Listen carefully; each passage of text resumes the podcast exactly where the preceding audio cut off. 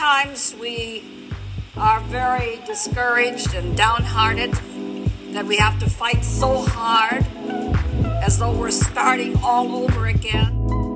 Welcome to The Industrialized Woman, a podcast mini series opening up the discussion to everyday women who have faced challenges in the workplace. It is currently a three episode arc focused on women in leadership, motherhood, and racial discrimination. Today's episode Female Leaders. Our discussion guests include a great family friend of mine, Rachel Martin, who is an OR nurse, alongside one of my former retail managers, Annika Michelle, an entertainment host. The other person on the line here is Annika. She was Hi. my awesome manager. Hi, hi. And this is Rachel. She's a good family friend. Oh, nice. Hi, nice to meet you. Or e meet Nice you. to meet you hear too. I just like hear your voice. Just Oh picture my a God. total babe. Yes, I got you. I got you. Just stunning. I feel it. I love it.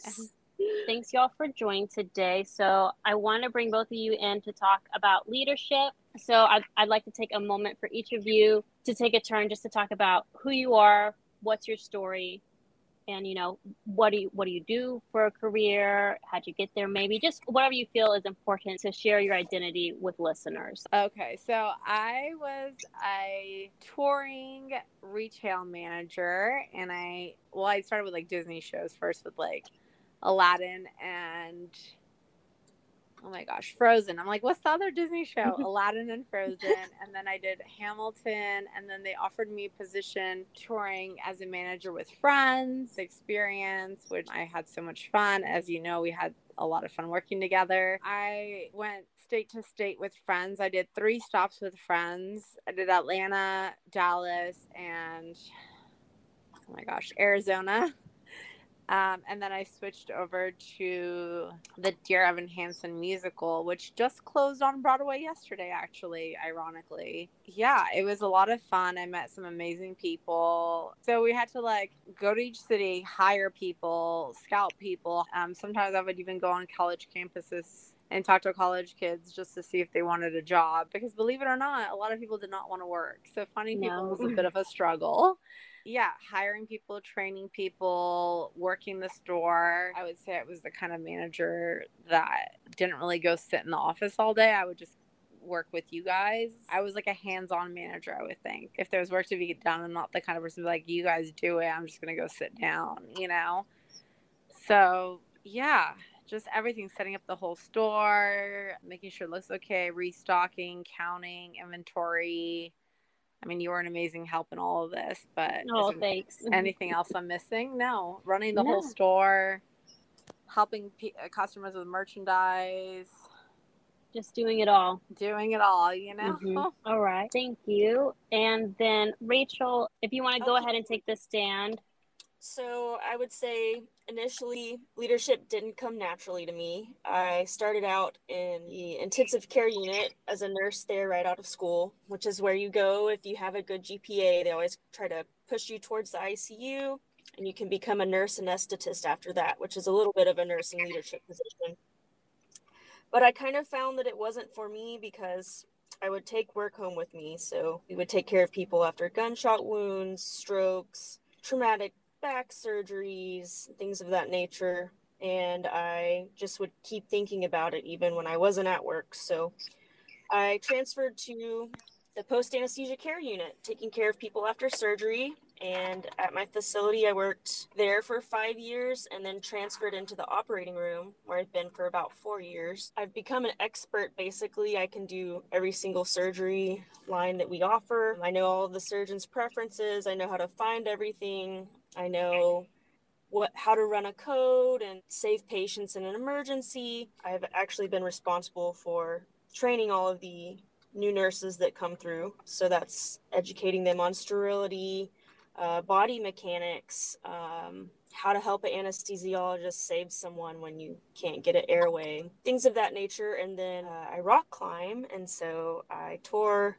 my triangular fibrocartilage complex recently, and so my manager said that I was too valuable to be off work for the length of time that it required to heal. So um, while it was healing, I trained my own operating room coordinator how to do all of our surgeries, use the computers, how to talk to our surgeons, their preferences, what rooms they like, where all the emergency supplies are. So basically, I trained my boss. Um, and then when she's on vacation, I step into her role. Obviously, y'all have a lot of experience and have worked in different roles, which is a great diversity for the discussion. I would like to ask each of you how you personally define leadership. I can think of a good example that happened at work. Um, sure. I think leadership is showing people it's okay to make difficult or hard decisions and still come out fine on the other side. We had an issue at the hospital once where our sterilizers were down. As a result, there's a residue developing on the instruments. And one of the surgeons was pressuring us to do the surgery anyway. And so I just said, uh, no, I, I refuse. And when they asked a less experienced nurse if they wanted to do it instead, they were like, well, if Rachel wouldn't do it, then I wouldn't do it either. So yeah, I think it's uh, standing up for not only the people you work with, but also um, helping them to make decisions that might not have a clear answer. I think that's wonderful. Thank you for sharing. Yeah. Um, I would say for me, I think what makes someone like a good leader, leading by example, and treating your staff with like respect. We've all, I'm sure, had horrendous bosses. I know I've had a few really bad bosses. I mean, probably more than a few. What am I saying? Um, mm-hmm. so I can probably count on one hand how many bosses that I've had that I've actually like looked up to in a way, you know, and really like. So we've all had horrible bosses. Just don't be that. Don't just treat others how you'd want to be treated in the workplace we're all human beings. We're all there to like be on the same team. So let's work together. Everyone has bad days and good days but you know keep it as positive as you can for your team and keep the morale up respect people and just make it fun. Like work doesn't have to be a daunting thing that we have to go do for eight hours a day and be a drag. It could be a fun place as well. It comes down from you you know? Because mm-hmm. definitely i know i have had some bosses i didn't like and yeah. Annika's probably my favorite, to be honest. Aww, you're, so, you're so much. I mean, like literally the things that we did, the things we did, like Larry and Cherry, like just you guys honestly made it fun and and I would give you know technically these shifts were not supposed to be eight hour shifts they were supposed to be four to six and I said mm-hmm. absolutely not we can't find people I can't afford to give them four to six hour shifts they're here for seven to eight hours, maybe even 10. I don't know. But, um, you know, I try to schedule people as close to 40 if they wanted it as possible. Um, mainly because, yeah, we obviously needed the coverage, but also to be fair, if you guys weren't fun people, I would be like, mm, no, you know, we had one person that didn't work with us very long. So, yeah. you know, but once I think everyone else all got along with each other as far as I saw and all mm-hmm. all seemed to like each other and and like coming into work and I think that just makes it so much better, you know? It just makes the Definitely. 8 hours go by faster. It just makes the day better. Everyone's in a happier mood. Definitely. So, yeah, it was it was fun. I miss those adventures honestly. I know. Hopefully, we'll have some again. I know. It was fun. It was fun. Both of you talked on some great points about defining leadership. And what I heard was you have to be an example. I think, you know, hands on doing the work that your employees do is very important. And then yeah. not being afraid to make those risky choices, even if someone above you might belittle you or think you're being dumb for making that choice, because it definitely sets an example for those who are less experienced than you are. So I definitely love the things y'all had to say on that. Moving more into our theme of women in the workplace, I think a challenge women face is how to be respected, accepted, and a successful leader in the long run. Do either of you have any thoughts on that stigma? I was just saying, like, I'm the kind of person that kind of stands my ground. So, like, I don't let people kind of like walk all over me. I'm, I'm not saying most people do. I'm just giving you like my example. Sure. So I don't let people's like opinions or like, oh, a girl shouldn't be doing this job or what, like a guy should be like, no, let's just, we're all here. Let's do this. it doesn't it doesn't matter guy or girl like we're doing this and i guess to sort of give an example that's not work related but sort of life related in this sense Mm-hmm. i just told you earlier i just came from barry's boot camp and it's like a killer class. I go like five days a week. But uh i tell you know i tell my friends here to come with me. I was like come work out. Let's go to barry's boot none i have a lot of girlfriends and guy friends and none of my none of my girlfriends will come to class with me. Everyone's like nope nope nope. And it's so funny because there's 50 spots in the class. So 50 people can be taking the class at the same time. And it's always full. Like today's class was 50 people in class and i was one of two girls. It was me and another girl and it was what 48 guys? Mhm. because it's just such a tough class that it's like girls just do not last or they come they'll stay for like 10 minutes and then they're done because it's just so hard and so they're like nope none of my friends will come with me no matter how much i've asked. I said it's a free class blah blah blah they won't come. But it's just like that i think translates also into the workplace where it's like i'm not intimidated by like a thing of men or like oh it's all guys you shouldn't be doing this or you know what I mean? Like I'm like, no, Mhm. I want to do this. I'm gonna go do it. Like it doesn't matter to me that no other girl wants to come. It doesn't matter that it's me and another girl in class. You know, Definitely, yeah. translates to kind of all aspects of life. I can't believe only it was only you and one other girl Yes, in that class. What the heck? Always, always. There's hardly any girls that come. Oh. Hardly. Like I think at the most I've ever seen at one class was like five of us, including me. So me and four other girls. wow. But it but there's 50 spots. So when you think about 50 spots and only five girls and 45 guys, like well, it's a it's a very outnumbered uh, class. Mhm. but it's so Mhm. tough that they just don't make it like they Mhm. just and like when i describe it to my friends to say come with me they're like absolutely not you're crazy Mhm. yeah and like i said like you're just not intimidated by that and you're just going to go get what, what you want and you kind of go for your dreams and it doesn't matter who what people think or oh you shouldn't be here it's only guys and da da da da you know Mhm.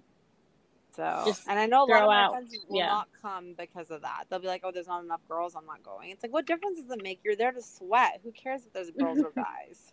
Yeah, just throw out all the gender stereotypes. There's yeah, no need for it. exactly, exactly. So I would say that my biggest struggle um, becoming a female leader is the tendency just growing up because I was more of a, a quieter person, a shy person, someone that didn't want to rock the boat. When when women kind of adopt those aggressive or more direct affirmative attitudes, sometimes you get called things like bossy or or you get called can I cuss on this? I don't know. Yeah, go for it. or yeah or you get called a, a bitch. So i think my greatest problem that i had to overcome and it took me a while in my 30s now i would say in the last few years i've gotten better at this but is overcoming that worry that oh my gosh am i being bossy? Am i being bitchy? Because at the end of the day that's not what what matters. What matters is that we're doing the safest thing for the patient. And and in order to make that happen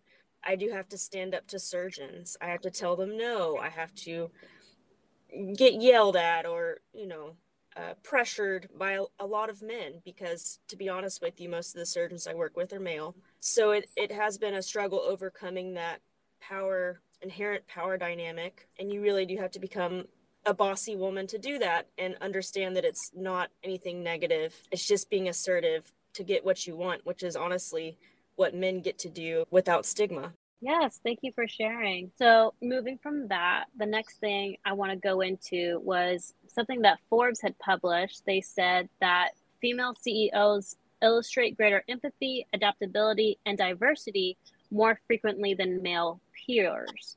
Although being empathetic and ready to compromise have had a negative stigma in the workplace, Forbes states that these qualities of leadership are more praised now than ever. In fact, empathetic leaders have more innovative and productive teams and likely to retain talent. So, from that quote, it seems like female leadership deserves more discussion upon this. Do you think women are better leaders in this day and age? Or do you believe that leadership should have more of these qualities that women just happen to intertwine into their skills more than men?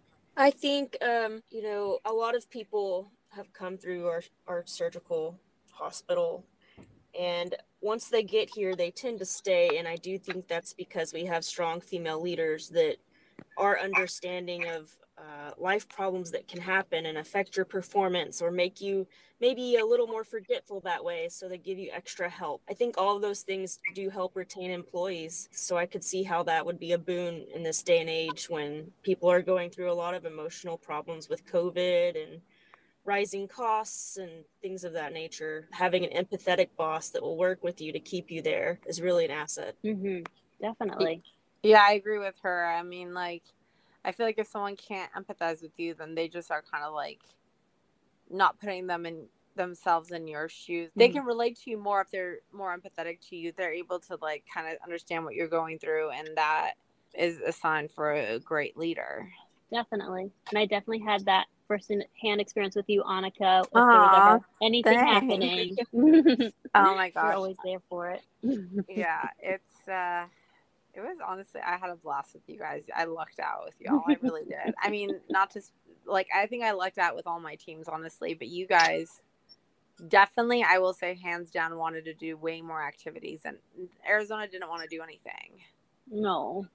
And I was like, "Where's Texas? Where are my peeps at who like to go out?" It was too hot.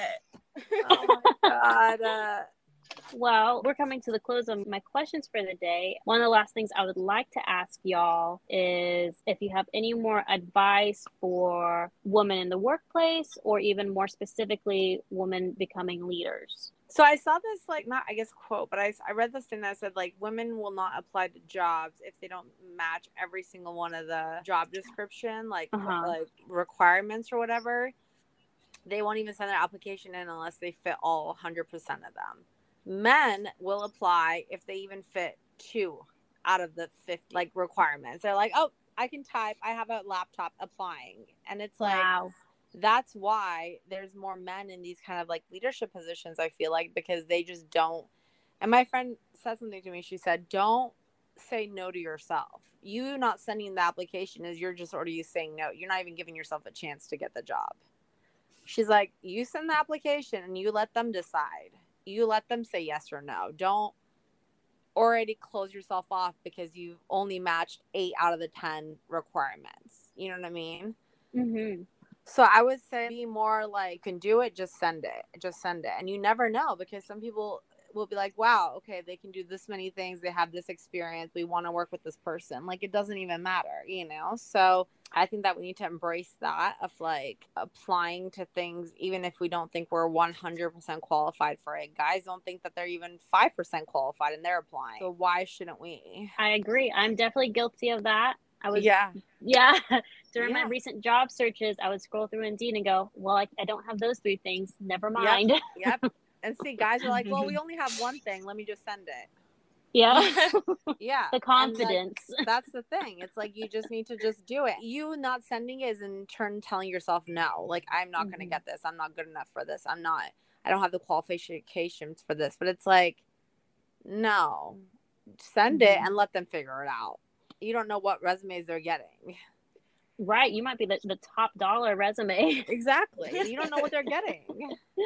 also like we're all human we all have to work to live you know make it fun and make it a fun experience make and, the most of it yeah exactly i would say the best way to practice developing those assertive qualities if they don't come naturally to you is to start practicing it in your personal life if you see something that you don't like or someone was wrong that you know speak up for them and advocate for them and you'll you'll be able to do that in the workplace as well. And same with yourself you know um, don't let people walk all over you make sure you make your opinions known. And i think once you can get that down in your personal relationships it'll be even easier to do it in more intimidating situations at the workplace. Mm-hmm. i think that's very true. That's good. Well thank you guys so much for taking the time to talk with me about these things is there anything else you guys would like to add I think you're going to be a great leader. No, um, one day you definitely, you definitely have all the qualifications uh, for it. You would be an awesome boss. You're so sweet, Annika. Thank you. Yeah, of I'd course. let you tell me what to do, Kat. yeah. okay. I appreciate it. Y'all are so sweet. Well, thank you. Have a good rest of your day. You Nice too. meeting Thank you so much. All right. Bye. Bye. Nice to meet you. Bye bye. Nice to meet you. Bye. Thank you for listening to today's episode. For additional information and resources, please go to bit, that's bit dot ly forward slash TWI podcast. There, you can access full transcripts of each episode, as well as mentioned resources and references in relation to each episode. Today's intro featured a recording of Patsy Mink, provided by C SPAN. Patsy Mink is a powerful member of the AAPI community as the first woman of color elected to Congress. This notable leader is known for co writing the Title IX Amendment. See more about her on our website at bit, that's forward slash TWI podcast resources. The intro and outro music is a track called Something About Something by Sarah the Instrumentalist, made available through epidemicsound.com. That's E P I D E M I C sound.com. Thank you for tuning in.